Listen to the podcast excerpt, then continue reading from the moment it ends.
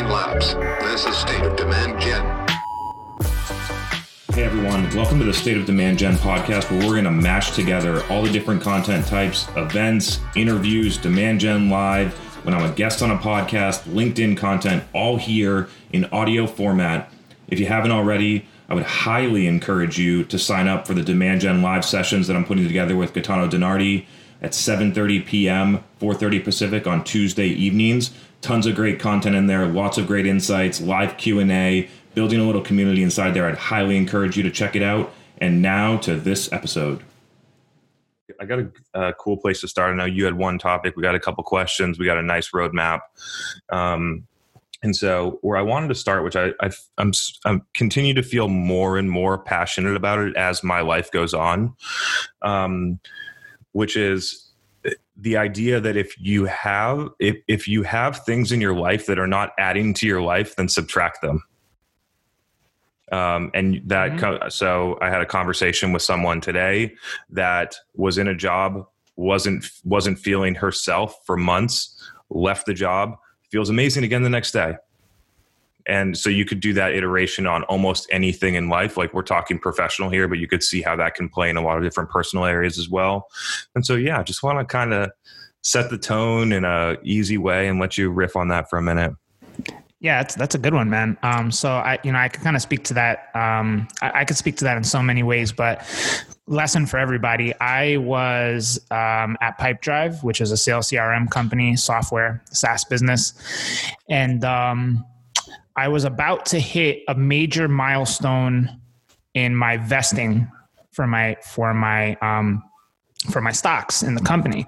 And the way it works is, you know, you you get more um, stock in the company as time goes on. They usually do this in a time lapse period. So like every year that goes by, you get 25%, 25%. And then like if you if you're at the company for like four years, then 100% is vested. So I was about to hit a major milestone moment. And what I actually realized was I was like two months away from it and I was like, you know what? Like this, this ain't worth it. I'm so unhappy here. I was dealing with a toxic manager, and um, I just said, I, I, don't even care about this. So I just left, and uh, it, it, was absolutely the right choice for my mental well being, for my um, just my sanity. Um, and you know, I was, I, I didn't even feel bad about it after because some of my my colleagues are like, oh, all the VCs are realizing that Pipedrive's growing like a weed, and they're offering us like big money to to to buy our stock back early because they want to keep as much of it as possible. and I just, you know, I said, you know what, take that 10k or whatever you're going to make. Um, it's just not worth my long term happiness. So uh, that's that's one thing I could I could share as an example. The other is just last week. You know, I took a week off from work which I haven't done in a really long time. And it's been incredibly illuminating. Um, I've been biking, I've been exercising, I've been reading, I've been uh, listening to podcasts, I've been playing guitar. Just I took a week for just pure like self personal development time, G time, you know. And man, that that was so so so so important. Um, I I can't express it enough. Like if you've if you've had like ideas in the back of your mind, like maybe starting a podcast or getting a personal project off the ground, something, uh, whatever you've been ignoring because work keeps getting in the way, man, it's powerful if you just take that time to just go do it. Um, and I feel so much better now. So I, will pause there, Chris. Yeah, that that's that's how it goes for me. Love it, man. And then in the reverse, if you have something you like and you're not doing enough of it, figure out ways to hack it so that you can do more because you like it if you want to, right? Um, yeah, cool. Chris, what do you what do you like to do, man? We, Man, we, we never talk about this. What do I'm, you like to do I, outside of talking about metrics and, and I revenue? Am, I am super passionate about about marketing, man. And aside aside from that, I love I love to exercise. It's basically part of my routine. I'm a very routine oriented person um, I think it keeps me in a in a good spot. So I'm up at the same time every day. I'm giving a lot of some people some personal stuff, but like up at the same time every day. Workout every morning, including Saturday and Sunday, because I just think it makes me feel better the rest of the day, and I think that's worth my uh, the investment of my time there.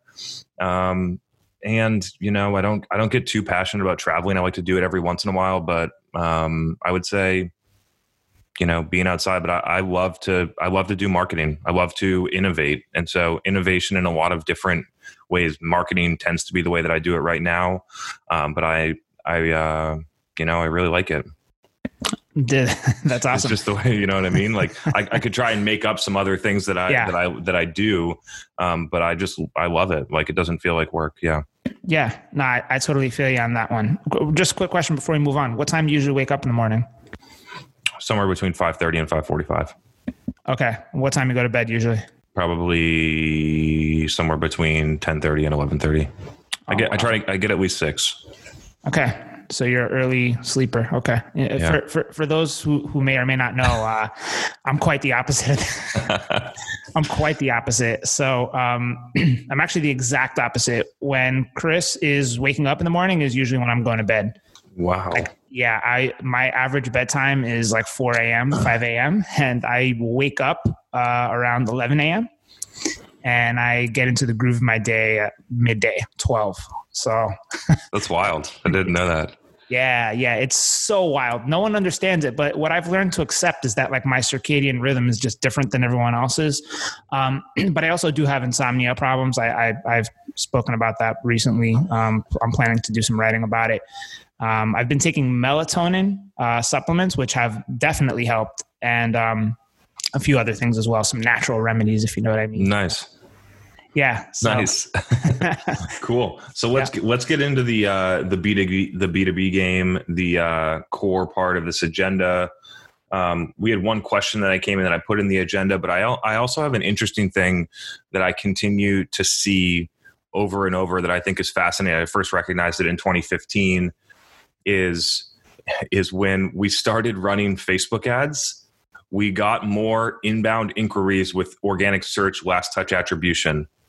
And so, even if you are like, there are companies out there that are running get a demo ads and seeing more organic conversions coming through Facebook and not connecting the dots. Um, so, Facebook has a view through conversion metric and complex B2B. It gets fluffy because the person that saw the ad might not be the person that converts. They might not do it within the attribution window. They might do it on a different device and on their work computer. They're not logged into Facebook. There are so many different ways. This applies on LinkedIn too. Um, but it it continues to happen over and over at companies just the view of the ad will drive more volume if you spend appropriately um, so i just kind of want i'm sure that you have other examples outside of paid social where where uh, execution in one channel drives an outcome in a different channel and a lot of people are not connecting the dots between the two Yeah, brother. Um, I mean, it comes down to two things. One, um, it works on me. so if it works on me, then I know then I know it works, right? So here's the deal. I see maybe, and it doesn't work if you're doing display. I think display is Nope, no doesn't it, it happen. doesn't work with display. Display. It can absolutely work with like YouTube pre-roll. Now, I'm just not the type that's going to click an ad. I just don't want to do that. But what am I going to do if something really intrigues me? I'm just going to go right to the browser, type their homepage right in, and check it out. By the way, that's why if you measure YouTube like you measure Google on direct response click through conversions, it will look like the channel is underperforming. It is That's not a Goo it's not like an AdWords channel with intent. That's right. On. That's right. So one way around that is to actually um, annotate when you started running the ad campaigns for YouTube pre-roll or whatever it is. Then over time, measure your branded search um, volume and clicks, specifically clicks, and you can do this really easily in Google Search Console. It's, the, it's the best place to go. Just go. We're going to get deep into the details right now. I got a good one for you. Keep going. Okay, great. Yeah. So go to your Google Search Console.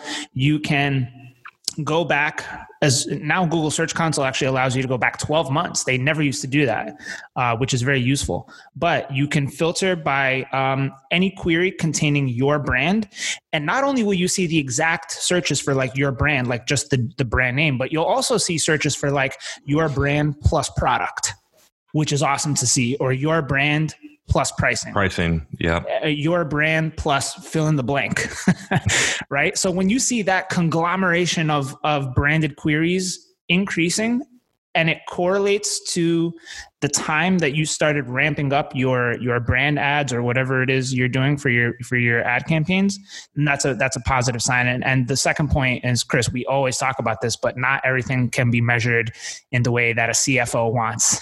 Mm-hmm. so i'm going through um, this right now. I'm gonna i'm gonna pick your brain on it live. It's tough man. It's tough. I, so I, will stop there. I could keep going but i'll stop. Yeah so on the branded search query in, in search console so i have a i'm working with a company right now and so basically, their branded queries were at X in January. Um, we started working together in April. There was a pretty decent decline from January to March before we started working together. Um, and now, since that point, it's been flat. We've adjusted the media mix. We're spending pretty considerably across several social channels and AdWords, and we did some YouTube. Um, branded search is flat. In Search Console, you only see volume right? And so that's the one thing that i wanted to dive a little bit deeper. You see you see search volume of impressions and clicks. Um, but anything after that google will take the ssl walk and you won't be able to see conversions or any type of quality metric of the traffic. And so when we look when we try and like look deeper into this situation i'm obviously making assumptions or guesses as to what could be happening at this point. Um, so let's pretend that that company was running very poorly targeted Facebook and LinkedIn ads before they started working with us at the same spend? Could it perhaps be that there was actually more volume driven by irrelevant queries because the ads were poorly tar- targeted and someone wanted to figure it out versus this? I don't know, but it's a hypothesis. Yeah, I think you're onto it, man. Because actually, what could, could also be happening is that the quality of the ads just sucked. And you know, if your ads suck, you actually annoy more people. and then that negative stigma is associated with your brand like oh these annoying shitty ads i don't mm-hmm. you know i don't care about this company anymore so even if someone like you comes in later and tries to repair the damage you know, it's like uh, how many heart attacks can you suffer before you do a mm-hmm. quadruple bypass, right? Like that's that, that's basically the, the way I'd characterize it. Yeah, I think the the take home for me as I looked at this account is that volume is a leading indicator, but it does not tell the entire story. With anything in marketing, volume is an indicator of something um, unless it's revenue or something something like that. But if we look at things like branded search query, it is so far away from revenue metrics. So what they're having flat branded search query demo requests doubled over a three month period on a 90 day sales cycle and and in the ICP type of demo requests. And so when you have those two competing metrics which one are you going to trust? Yeah. I mean, you want to look at a, a, specific set of branded queries, I think. Like just the brand name, like you said, is way too far away. Could be investors, could be totally. um, potential employees, could be internal employees, could be people trying to log into the SaaS tool exactly. that are searching through Google as a pass through. Exactly. And that's what, and that's actually what most of it is. Most people are like, that's what I you, do for almost every, unless I yeah. had saved in the browser, I'm just going to go to Google and I'm going to go. Yeah. That's it. Now, some people search like Nextiva login. You know, some people do that, but some people Pretty just rare. search Nextiva. yeah. And then, yeah. And then they just go to the login from the homepage, right? Mm-hmm. That's also why the homepage is also often one of the worst testing grounds. Like everyone's like, yeah, let's test our homepage. Like it's really shitty, but especially if you have a huge it's customer base. With a SaaS with a login tool, because a lot of it is just coming right through into the login. Easily 80% of it. Mm-hmm. you know what I'm saying? So, yeah, I mean, you can you know you can block like uh, your your your settings on that if you want to do a test. Like if you're using like an a b testing tool you can actually just filter out um, oh if this person has been to the site in the last 30 days i only want to test this against brand new traffic so you can do that. Um, but generally speaking the homepage is not a good place. But um back to the original point was what branded queries should you look at? And it's going to be things like um, your brand free plus free trial like you should track that. Your brand plus demo. There are mm-hmm. people out there searching like if they're yep. ready like your brand pricing your brand free trial your brand demo. Buying intent. I like i really like that. Yeah buying intent. Even like your brand with like a very specific feature or integration. Now integration is kind of a trap like that could go both ways but like your brand plus like feature for specific icp like if somebody searches um nextiva cloud phone system for call center. that's pretty juicy, right? That's pretty damn juicy. Now, if someone just searches Nextiva or a Nextiva cloud phone system, like, yeah, that's good, but it's it's not as good. So, um, just get into your search console. That's the bottom line. Just mm-hmm. you know, export a set of your of all your branded queries. Um, then get into your Google Ads account and and look at your search terms report and filter by anything that contains your brand name and just go through that shit because you're gonna see some unbelievable stuff. It does take a lot of gold mining, but I'm telling you, it's time well spent. Yeah, I got I got another one for you on this same topic. So let's say that you're running the U, the YouTube pre roll ads. Is there a way besides the click on the view to track? Like Google owns analytics, YouTube, all these different things. They mu- there must be some type of view through attribution or something. I I haven't tried it yet, but there must be. I don't well, know. Well, typically it's all UTM tagged. Um, Only so on the click though, right? Not on the view. Yeah, yeah, only on the click, not on yeah. the view. Yeah, yeah, the view. Now you're getting into like so like Monday.com got me, but I never clicked through on that. It'd be just. It, I'll dive deeper into it. I'll come back yeah. next week on the on the YouTube at view through attribution.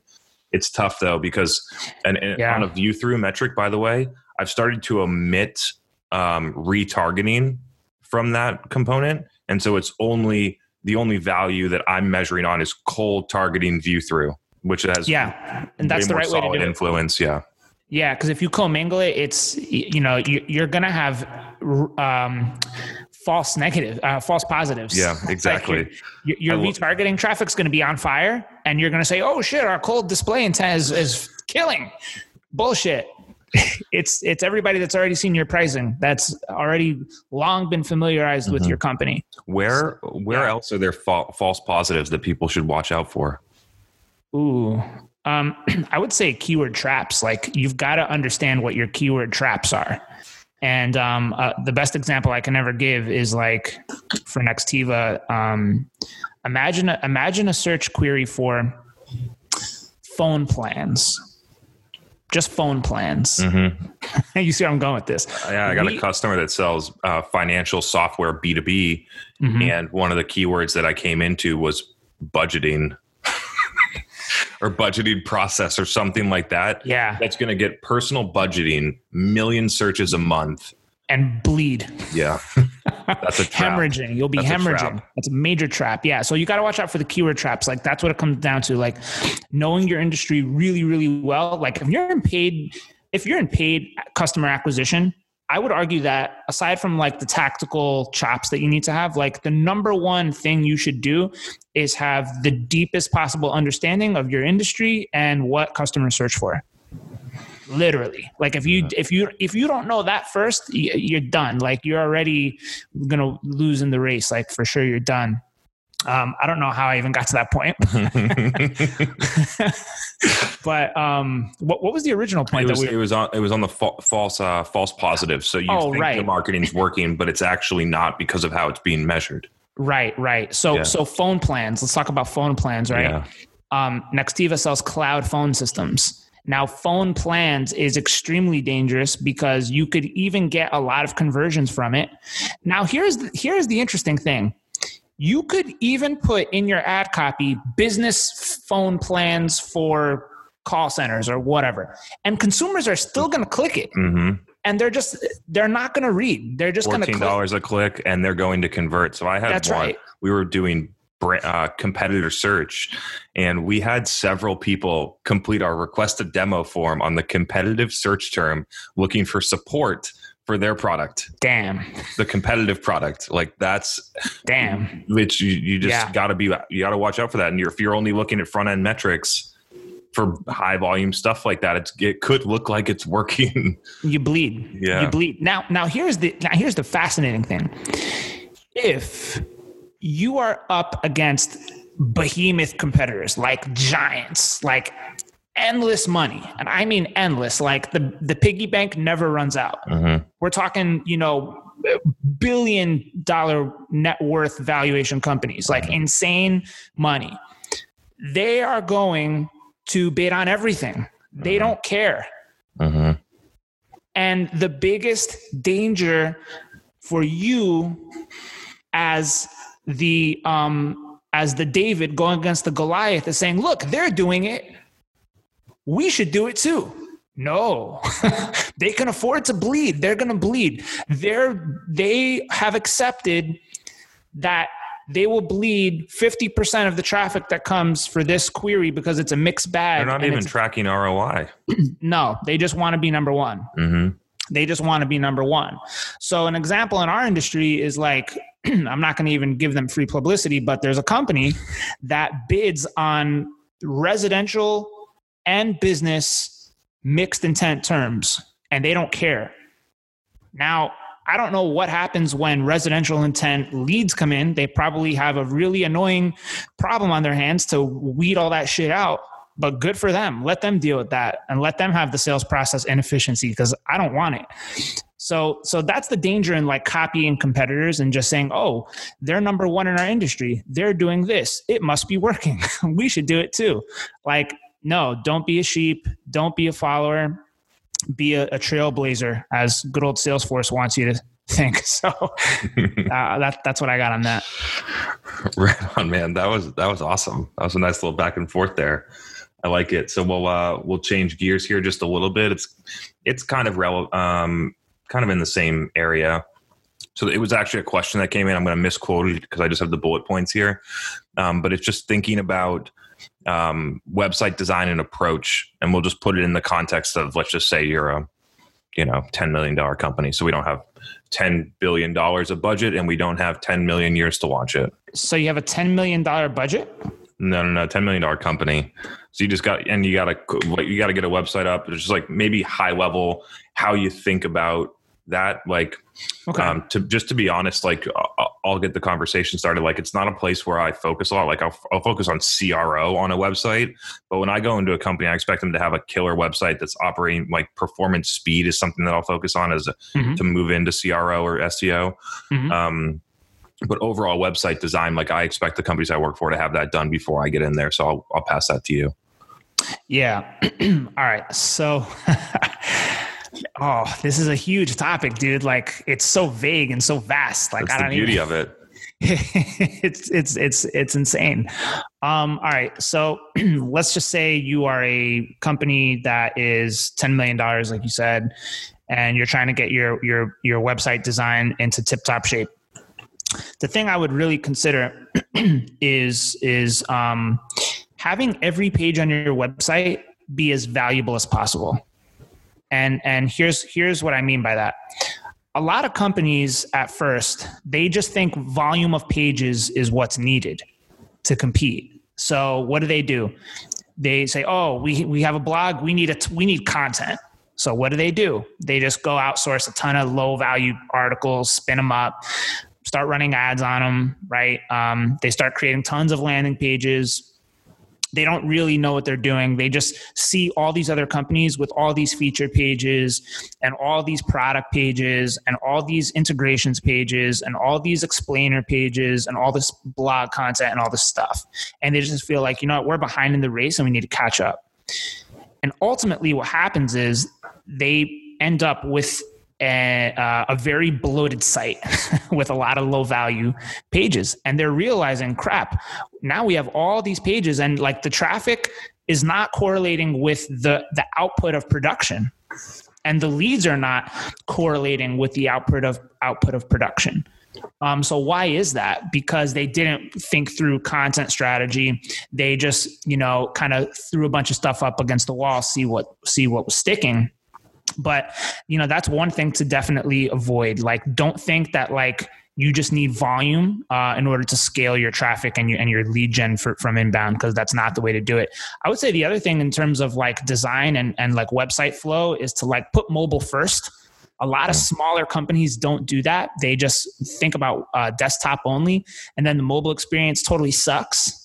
And and another trap is like they'll say, yeah, you know, um, most of our customers don't really buy on mobile, so it's it's not as important. But even if even if say the split is 70 30 desktop mobile um, that's going to grow over time and they're probably doing important searches like in their downtime on their mobile device and they expect to see a good experience there. The final thing i'll say before i before i pass it back to you chris is like be unique. Like don't copy Mm-hmm. like that that's all i could really say. Like don't copy. You know it was a fascinating thing that one of the nextiva designers did. They did an analysis of all the competitors in our industry, what their design like palettes and and formulas are, but they stripped out the logos. And they and they gave us a quiz like whose whose company is this? Which competitor is this? Which competitor is that? The truth is we couldn't really tell Th- that's the truth. Like we're like shit is this this? Is this that? Like they all had like three of them were like almost exactly the same. Mm. like blurred out the, the the brand names and the copy and just showed like the the pages and we're like damn this really is all the same stuff. Everyone really is copying each other.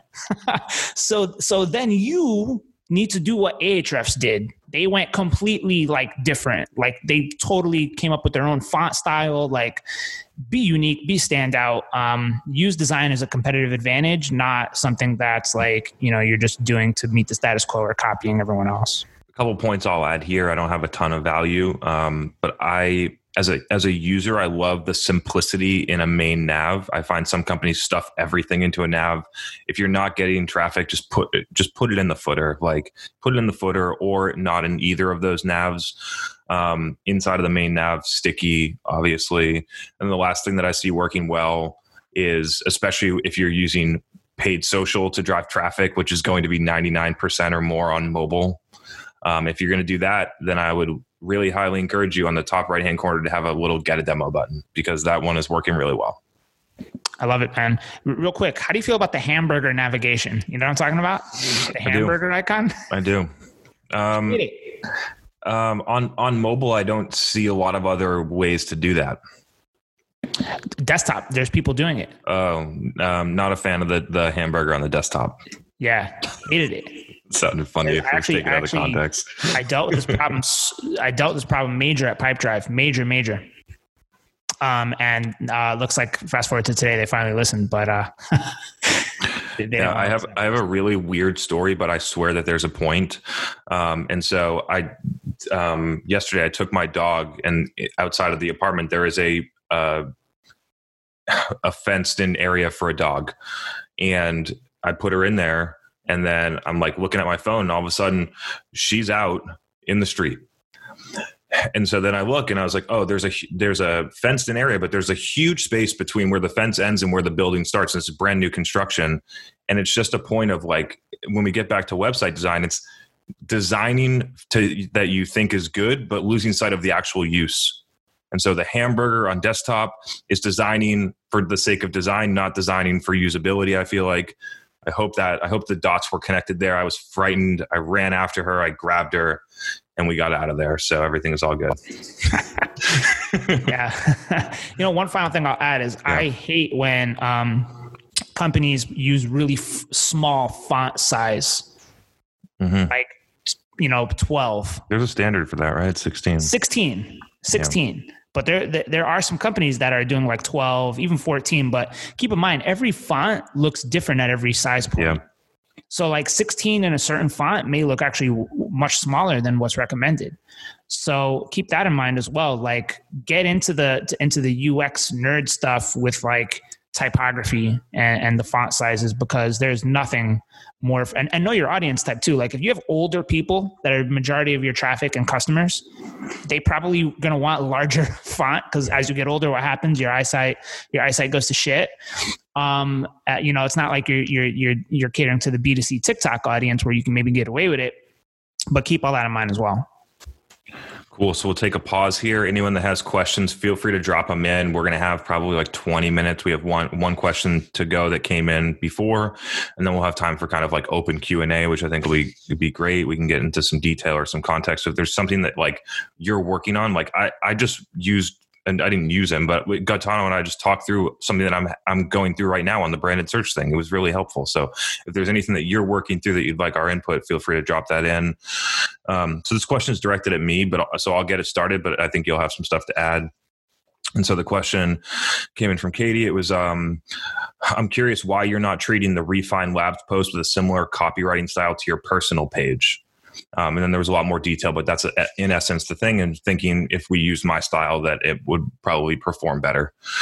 And so this is going to be a long-winded answer, um, but I I do think that it's important to understand how I how I think through all this stuff.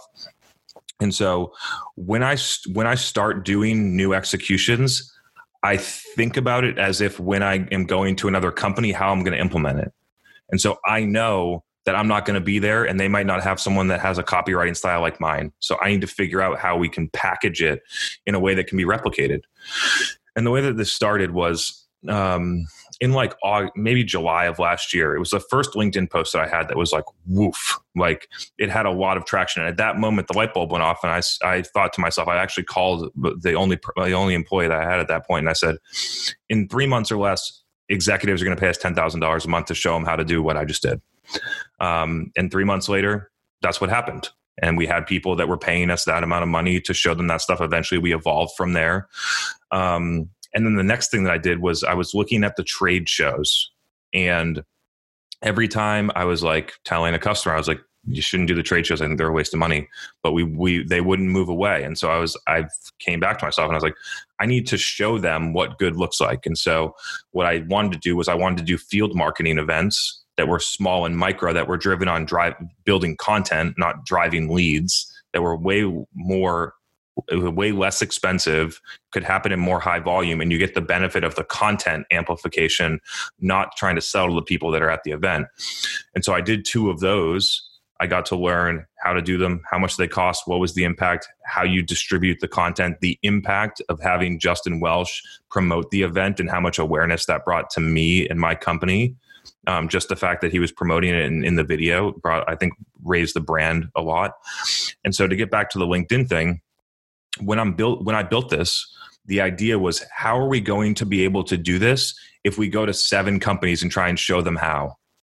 And so that's how it that's how it's designed. We have a lot of content being pulled in from other people basically like i'm doing podcasts i'm doing stuff like this and we're going to use Gaetano's content on the company page. Sometimes we mix some of mine in or justin welsh or amy, volas or anyone else who's on the thing and we promote the, their content on that platform uh, or on that page and you and then we can repurpose or paraphrase what they said as the copy which for any company should be replicatable. For any company, some uh, an SME subject matter expert should be able to go either interview or record content, and then somebody else should be able to paraphrase and repackage that content on a company page that is not an executive and not an expert in the topic. And so that's that's why I do it that way, and hopefully we can get it to the the goal, just so everyone knows, the goal was to get this to a place where the company profile on Refine Labs has 10,000 followers and is getting 200 to 1,000 engagement on every post from ICP. And when you get there, then people start to take notice. Right now, we're at 2,500. The engagement's relatively slow and inconsistent.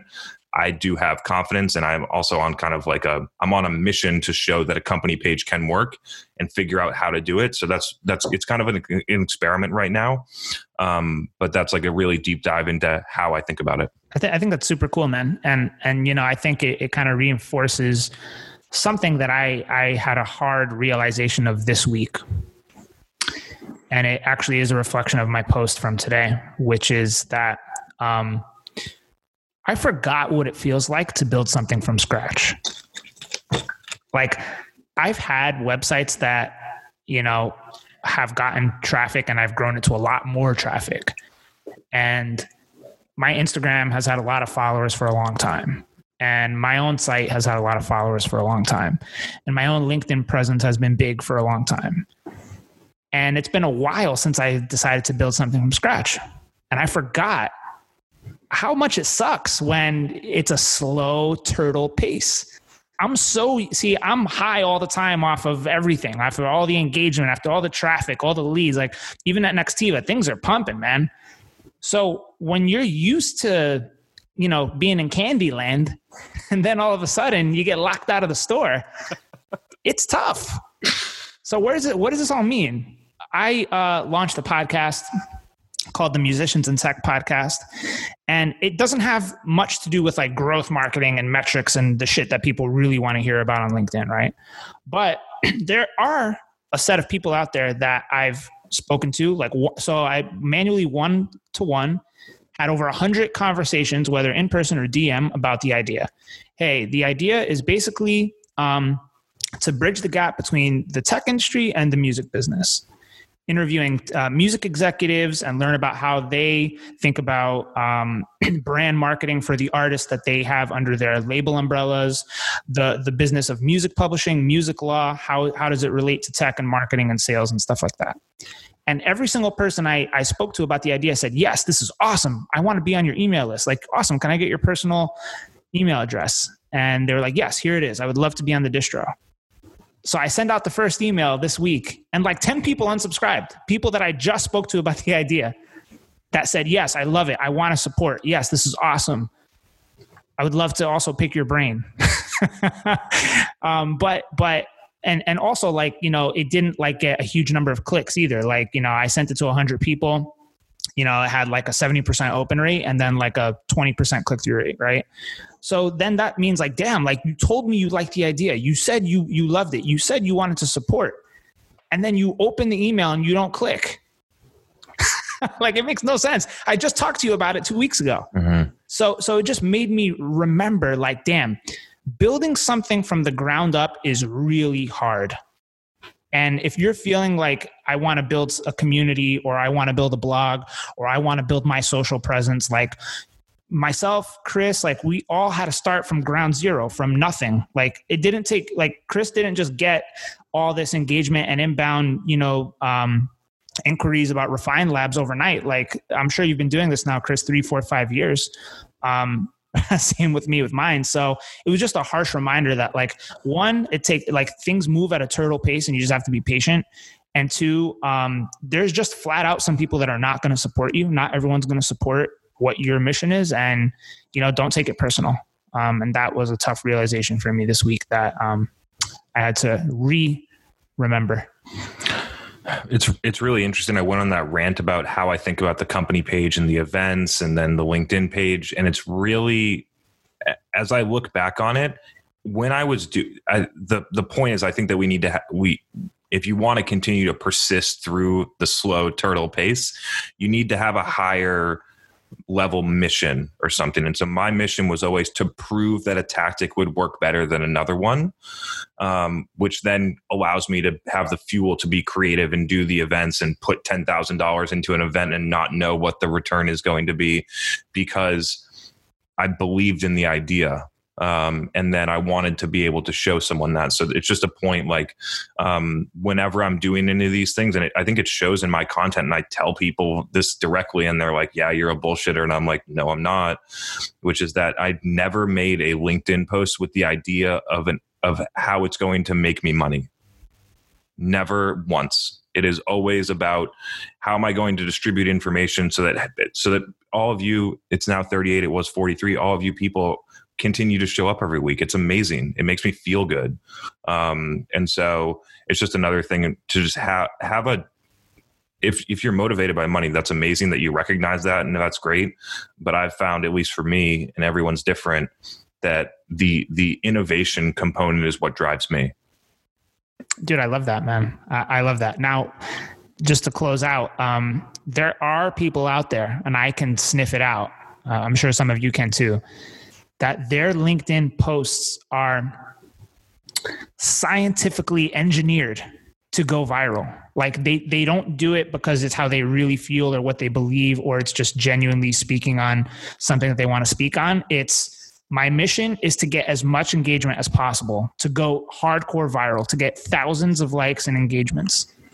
So I am going to I'm going to spend hours constructing this post in a way that is going to make me go viral so that I can heighten my visibility. And that's all they really care about because they are addicted to the adrenaline rush of social media glory. I'm not going to name any names, but there are people who are really good at doing this, and their sole objective is to heighten their own personal brand and create noise. Um, so I would much rather um, receive content from someone like Chris, whose motivation is not to make money or get leads, but it's to actually challenge, um, you know, the status quo, right? Like a long sustained belief in the industry that has now gone stale and no one wants to challenge that belief, which Chris which Chris does a great job of doing. Like that's the kind of content I appreciate, and it's not content that's designated to go viral or you know be clickbait or whatever, but it's really good info. So just something to be aware of when you're out there scrolling through your LinkedIn feeds. Be careful what you like and comment on because you may be inadvertently fueling someone else's um, gaming the system style content. So maybe we can close out on that. Yeah, and just and just by the way, um, along the journey, this has happened a couple times where like the engagement only matters if you execute afterwards, and so like I've had conversations with people that get a lot of engagement and say things, and then you actually have the conversation with them, and they don't know what they're talking about. So like eventually that game, any hack eventually gets exposed. Um, so just another thought there. Cool, cool, cool. Um, anyone want to drop in a couple questions? I saw I saw Matthew had one on backlinks. We can, gee, you can get that one. That's out of my space. How do you do backlinks for your team's blog? Yeah. Uh, so, Matt, I think I've talked about this before, brother, but uh, I'll talk about it again. So, really, the name of the game when it comes to links is street cred. Street cred, baby. Yeah. So, how does it work? Um, I go and I ask as many marketing podcasts as possible. Hey, can I be a guest on your podcast? And um, pretty much they'll always say yes. And in the write up of the podcast show notes or the blog um, that highlights the summary of the podcast will always be a link to Nextiva. And that's a link that I don't have to say, hey, if you give me a link, I'll do something for you. It's just I've already done you a favor of giving you great podcast content. I'll share it. And then in return, um, I will get a link from you. So that's the number one way that I go about building backlinks, and it's you know it's a double whammy actually because I get the free social promo, I I get um, the credibility boost, all that all that fun stuff. Um, so that's the number one way that I that I build backlinks. Probably the second way that I go about it is just good old fashioned hard work. Like I I go and I monitor keyword mentions throughout the web. So whenever, for example, all of our competitors are mentioned and we're not, we go and hit them up.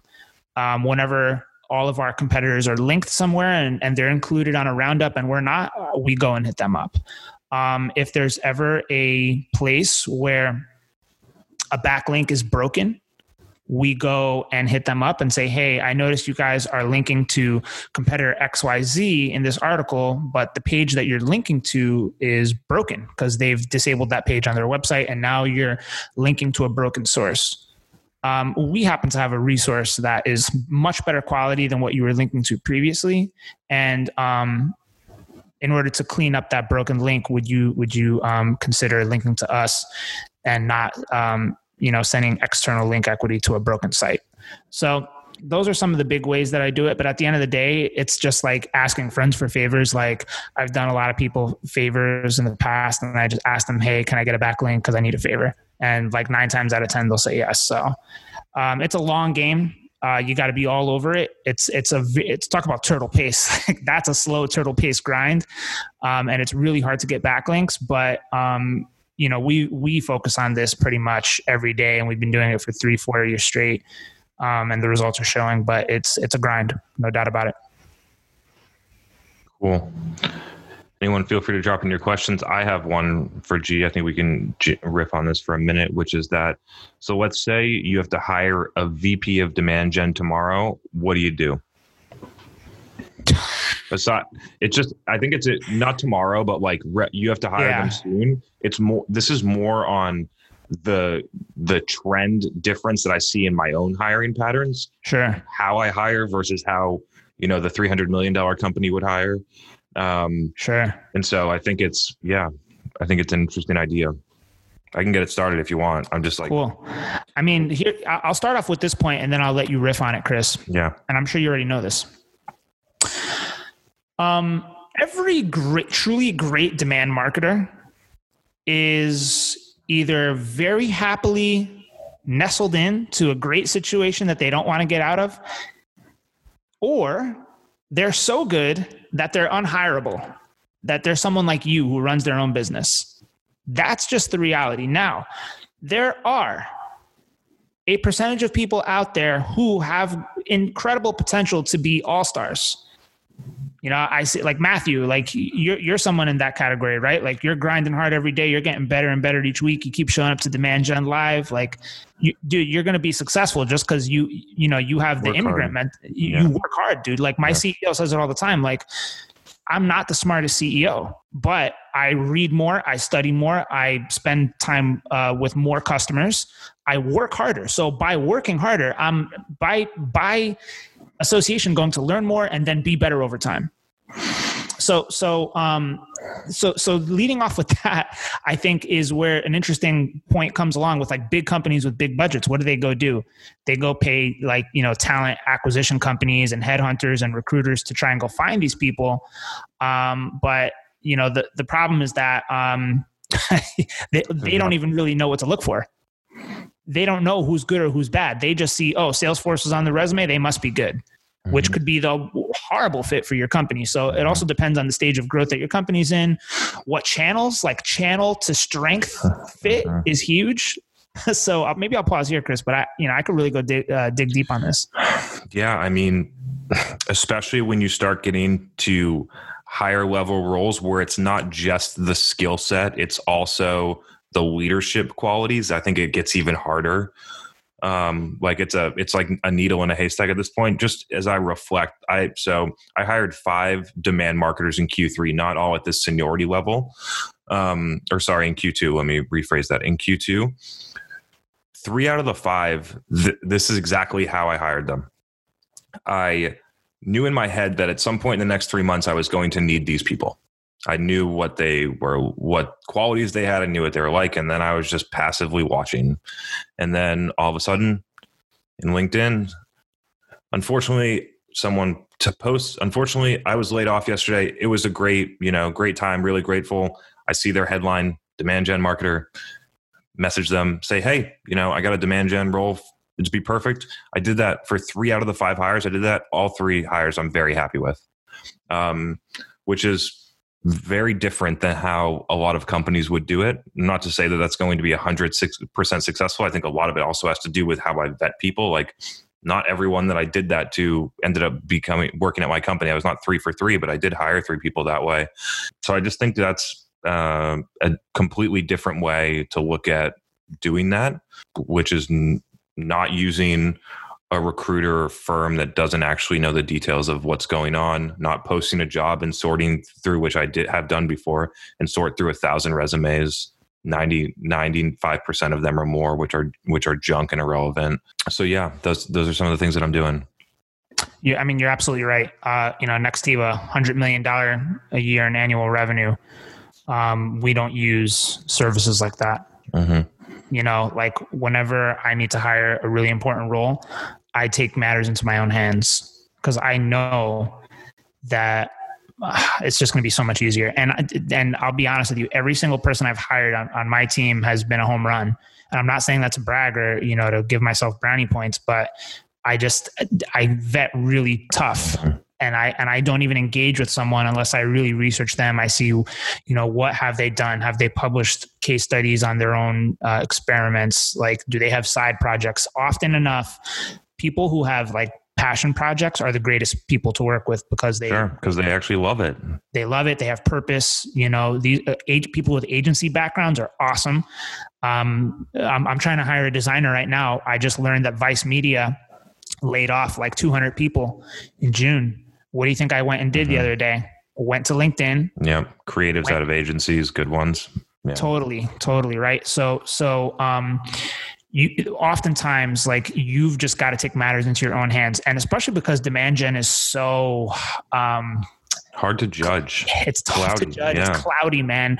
If you go tell a talent hr recruiter to like hey go find me a head of demand gen I got I got a job description from someone in HR, and it was just like yeah. It was so far from what I needed, and Yeah. it was like the standard job description for the job title. but they don't know like to, to no, it's not. It's not their fault. it's not their it's fault just that like yeah yeah, it's not their fault. It's it's just that like fault the there's so many nuances in the role. The last thing that I'll Yeah. say is if you're hiring at a VP level, I think a really scary part is that that person has now become more of a people manager than an actual understander of the strategy and so they bring with them the 2011 demand gen play that they that's the last time they executed it and now all they've been doing is managing people to do that. Yeah so i'll give you my philosophy on that which i think is a little bit different than most. Um, so here's the difference between me and why i win and why big companies often lose. Big companies do this. Oh let's go to the logos on the resume Microsoft, check. Salesforce, check. Right? They must be good. Mm-hmm. Me, I don't want that. What do I want?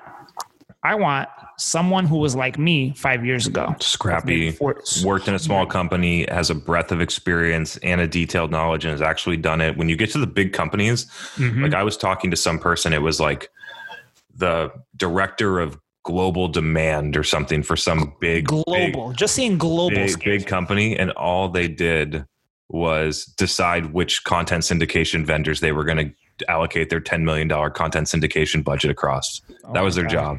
My chest just had a palpitation. Um let me you know it's so tough like, you know the other thing too is like those people like i don't want to bash it entirely. Like let me tell you one scenario where i think it kind of makes sense let's say you're publicly traded. If you make a VP of marketing hire that has that cachet, just announcing that you hired someone that's a 20 year veteran from Microsoft, your stock price is going to soar through the roof, right? Like that's just the nature of the game. Uh, you need someone to be a voice on those earning calls. Like that's real big picture shit. Yeah, that's super big but I, I do feel that there is maybe a time and place for that. But it's these companies that are already massive, they're on autopilot. Like they're doing the majority of their expansion through channel marketing, resellers, partners, big enterprise deals like word of mouth drives a lot of it once you're at a yeah, certain size. Yeah. Integrations, partnerships, like strategic ways to like you know connect the dots between your product and another big product and then cross sell amongst those two customer bases. Like that's the way a lot of those big companies are doing it. When you're a series b series c you need a hungry growth marketer. Like some and this is the i'll close out on this the number one trait you should look for. The number one and this has been true 100% of the time for me. If you find a candidate that has something to prove something to prove like you chris you want to prove that you know old school tactics don't work anymore you're determined to show that social uh, organic social on linkedin for a company page can work like you're going to succeed in that because like you're just determined to just flip the game upside down on that right like you want somebody that came from a company that said this oh, my last boss wouldn't let me do shit was controlling didn't believe in my ideas. I had a fight for mind share.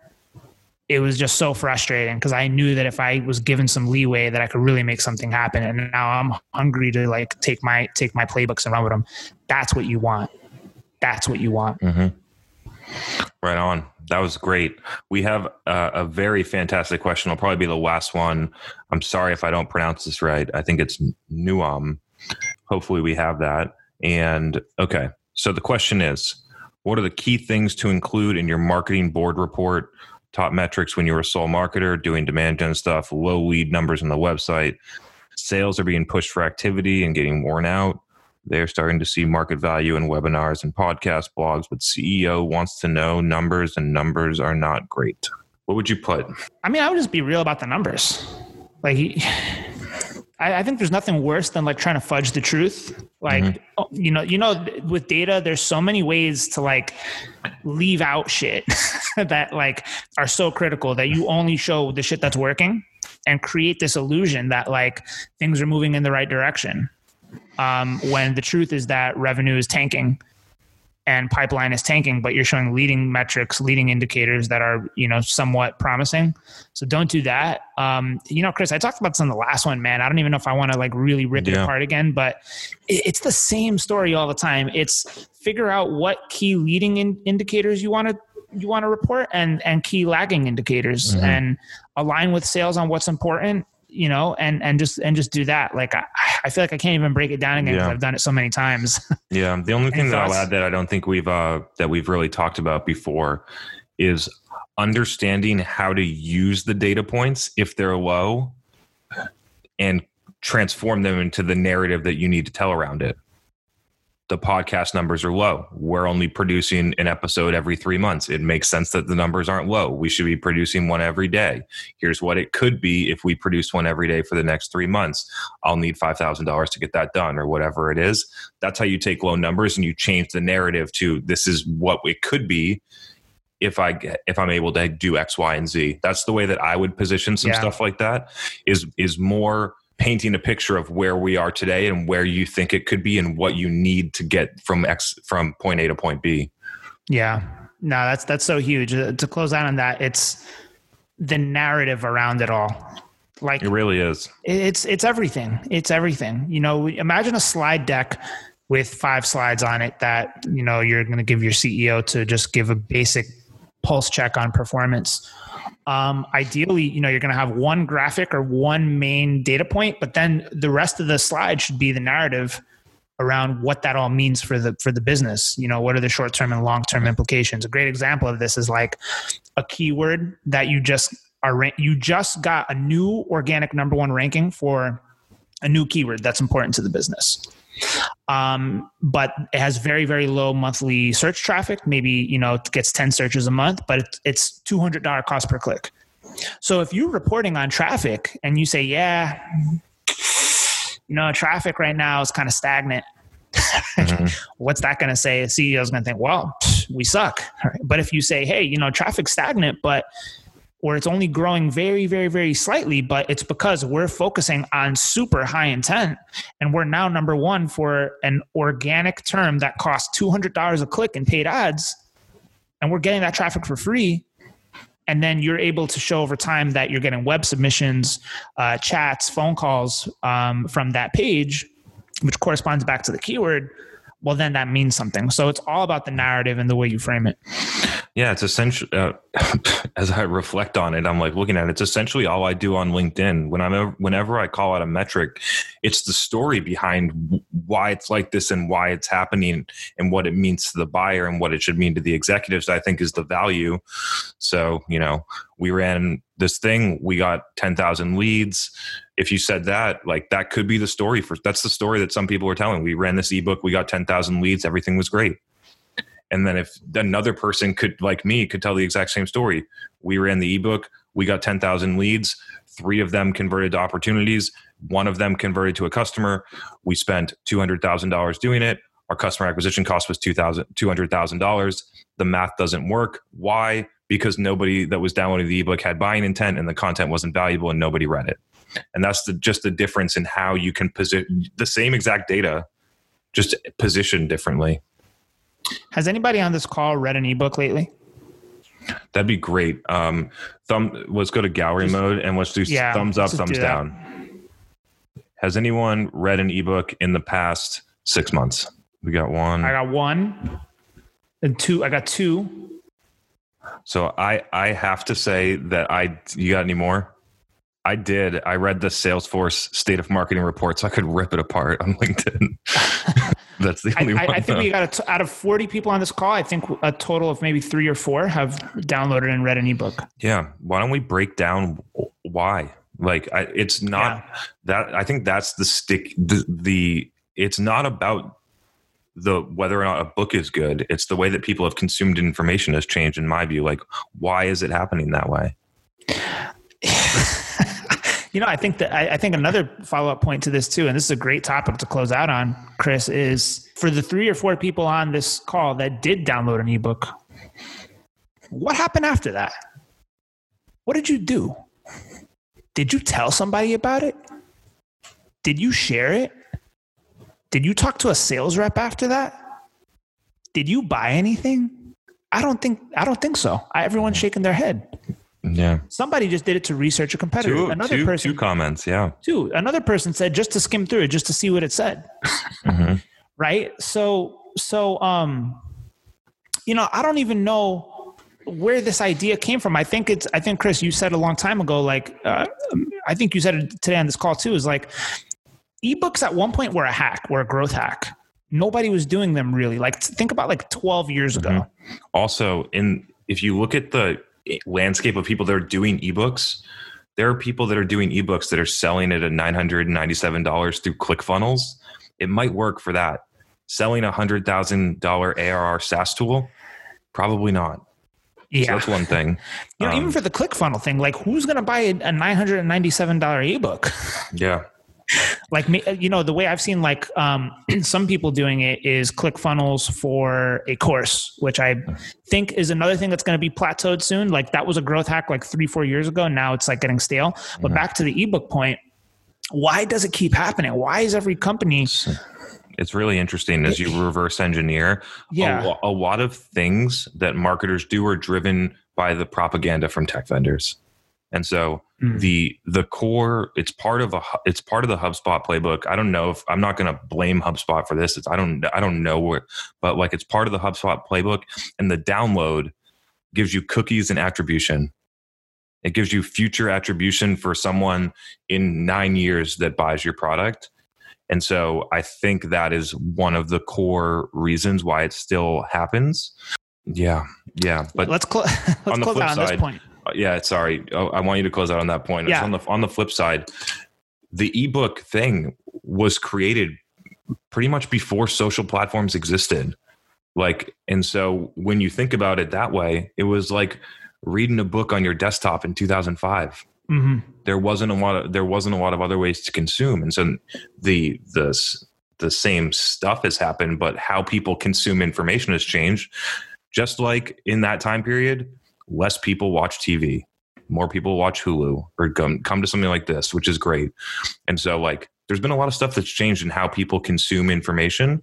And I think companies need to, it's not only about what they're doing, but it's the mindset of why they do it. And so when you look at the ebook, it's very easy to run a survey and put one book together every year and call it a day. It is not as easy to put out a video or a podcast every day on LinkedIn that people like, that people want. And so there's a significant mindset shift that needs to happen in where it's being distributed, how it's being packaged, and how it's being distributed. This is so awesome. I, I, love that we're breaking this down. I, I think while you were speaking, something really important came to mind, and, and I'll bring it back up as you mentioned the tech vendor propaganda this is an excellent point to close out on. Attribution, ABM, right? Whatever, and and it gets even deeper. And this is like some like really deep stuff. But I'm going to predict that and probably like you're gonna it's probably gonna uh, already happening if if not yet but fast forward like 10 15 20 years these companies that are holding vendors hostage with mafia fees and I'm calling them out the Forresters of the world, the mm. Gartners mm. of the world, the G2s of the world. How dare you create this quadrant which has vendors in the top that pay you the most money. Exactly. Yeah. Let's just call it for what it is. Vendors in the top right who are paying you the most, and analysts who are, you know, like we can't even get a straight answer from G2 on like why Nextiva is in the bottom right corner. Like we have the best like service and, and like satisfaction ratings, but we're not in the upper right for some reason. We can't even get an answer on why. It's like, oh, the analysts read this and do that. And like, y- you know, so why does it, why does it happen though? It happens because in some of the buyers' minds that are out there, and this tends to be the older school buyers. This is not an age thing. This is just reality. Mm-hmm they see that magic quadrant come out and they say, oh, wow, yeah, they're in the upper leader corner. That company must be the best one to do business with. Now, the, now those companies go and say this: if you want to use our ma- the, if you want to license the the the rights to our Magic Quadrant report, you have to pay us an absurd amount of money just to use that report. And if you want to, and and by the way, here's what all your competitors are doing. They're paying us that ransom, and they're running retargeting to that mm-hmm. to that Magic Quadrant asset, and they're getting so many more leads than you. They're beating you like they're so they're using all these pressure tactics. If you don't do this, your competitors will get that, in order to get that ransom from you. So now what do you have happening? You have everyone paying them this ridiculous ransom fee. You multiply that across every vertical that exists in SaaS, and what do you have? You got Goodfellas. Mhm. That's what you got. this has already happened in B in B2C. So um, review sites that part of their model is vendors paying them break because Hmm. over time people consumers understand that it's not real. Very way less people use Yelp once um, restaurants hired agencies Hmm. to make 700 five star reviews for them. Way less people believe Glassdoor than they used to because people go in there that work at the company, the HR people, and type in 600 five star reviews and give the CEO 99% approval ratings, and he sucks. And so Right. um, I, th- this will be exposed. It's just a matter of time. Yeah, and, and to, to David's point, uh, and Damien, like it's already it's been exposed for a while now. But the reason why you're not seeing a sharp decline, you're seeing probably a gradual decline. And I have no data to support this, but it's just my hypothesis. You're not going to see these co- companies are just going to say no. Like I'm not, I'm not paying you 200 grand a year just to use this stupid report. It's ridiculous. Mhm. I'm not doing it anymore. I get that we sell a 40K ACV product, but I'm just not doing it because the real demand gen, Chris, and we always go back to this point, is a great one to close out on, is be so good at brand marketing, be so good at demand marketing, be so good at educating your audience and your and your potential buyers that you don't need that. There's very, very few companies who are that good. Mm-hmm. Very, very few. Like Ahrefs is the one I always think about. They come they, that comes to mind. Like they refuse to even do paid ads. Like that's how confident they are and, and how Mhm. good they are at educating the market. And there are Um, certain there are certain Martech or other categories where I would never go to G2 to buy. I already know whose product I would buy if I needed it. Right. And that's the difference, I think. It's the difference between being a vendor in a category or being the vendor that's in everyone's mind in the category. That's called brand. That is huge. That is huge. That is huge, huge, huge. Because think about this, right? Conversational marketing or chatbots. Everyone already knows that in that upper right quadrant, you're going to see drift and intercom right there. Right? So, so, so if you are a company that is relying on an asset like that from Gartner or Forrester or whoever to validate you, you're not doing a good enough job with your marketing. Mhm. That's actually a sign that you need to step up your game. If you need to spend X hundred thousand dollars a year for some kind of asset like that in order to validate yourself, you're not doing a good enough job. And I think it's still relevant now to a very small subset of closed minded buyers who just care about shit like that. Mhm. But in the future, that's not the way it's going to work. I know executives that have parties when they get the top rating in Magic Quadrant. Yeah, it's it's all bullshit. It can all be Yeah. gamed. like like literally, it can all be gamed.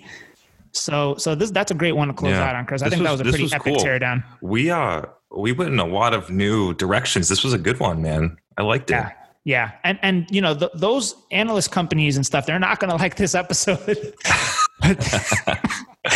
so yeah, be afraid. Be very It is- afraid. It is what it is. By the way, we're we're uh, on the podcast. We're appro- approaching 500 subscribers.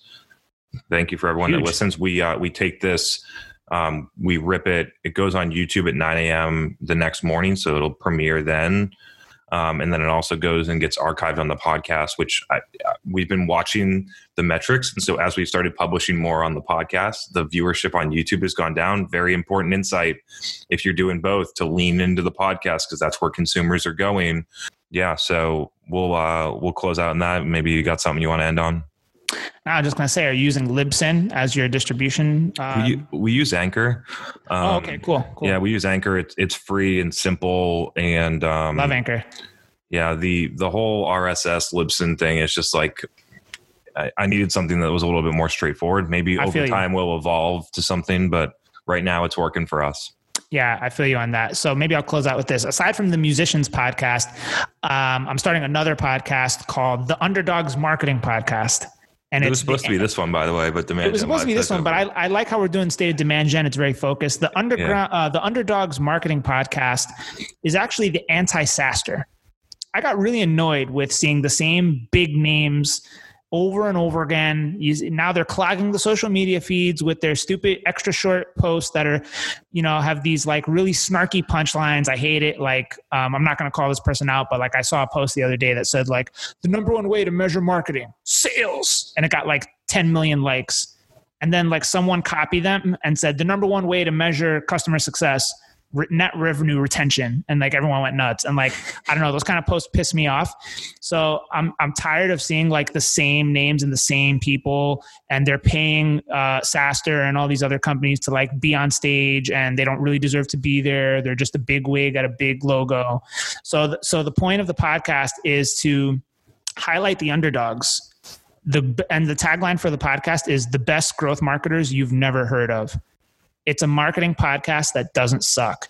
So um, I am like going to be cool I'm concept. So be, you're going to bring on people and interview because there's a lot of people yeah. that do not talk on LinkedIn that are very good. I've had conversations with a couple, and they're you know they're out there getting work done. That's right. That's right. So I'm I'm looking for those kinds of people, and and to close out, this is where it all comes from. Um, I used to be that guy in the shadows that got me too. You too. Me too. Yeah, it sucks. I used to be that guy behind the scenes getting no love. Everyone was like, damn, this company's growing like a weed. Who the hell's behind it all? Yeah, no one knew it was me, right? Now, the thing is, I'm not a super ego driven person. so I don't need to be, you know, getting all that glory all the time. But damn, when someone else is stealing the credit for it and it's like, oh, wow, this company's growing like a weed and it's some CMO sitting at the top who's just, you know, not doing shit all day. Uh, they're just answering emails and, and sitting on calls, right? Um, let's just be real and call it for what it is. Um, I'm looking for that workhorse that's being uh, thrown into the shadows that no one knows about that's actually doing a tremendous amount of work and adding incredible value to companies who know who you never hear about. So i'm looking for those those ghosts um, who exist out there that are doing great work but they just get no love. So um, that's that's the point so. Right on. Cool. Little is. little plug. We will be uh, very anxiously awaiting episode one. Can't wait for that. All right. We have gone officially 17 minutes over, which is good. I enjoyed it. I'm, I'm still happy to see 32 people here. Um, yeah, always, always great to see you. We had a bigger audience than normal, which is amazing. People are talking about it. So, um, any questions, feel free to shoot them to me um, in LinkedIn DM, email. You know how to find me. We'll get them on the agenda. We'll cover them, and uh, look forward to seeing you all next week.